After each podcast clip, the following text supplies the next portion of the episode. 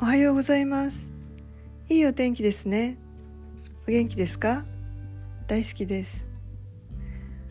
思いやりはとても大切なことですよね。相手の身になって気持ちを考えたり気遣いをすることですね。身近なこともあれば相手の未来の成長を考えて実力以上のことで無理難題と戸惑うこともあると思います。しかしいつの間にか自分が成長していてあの時の言葉は自分の価値を高めるための思いやりだったと気づきようやく感謝の気持ちが湧いてきますね。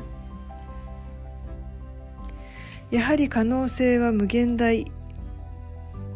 自分の安全領域から勇気と決断を持って出て行動することは大きな成長となるんですね。ありがとうございました。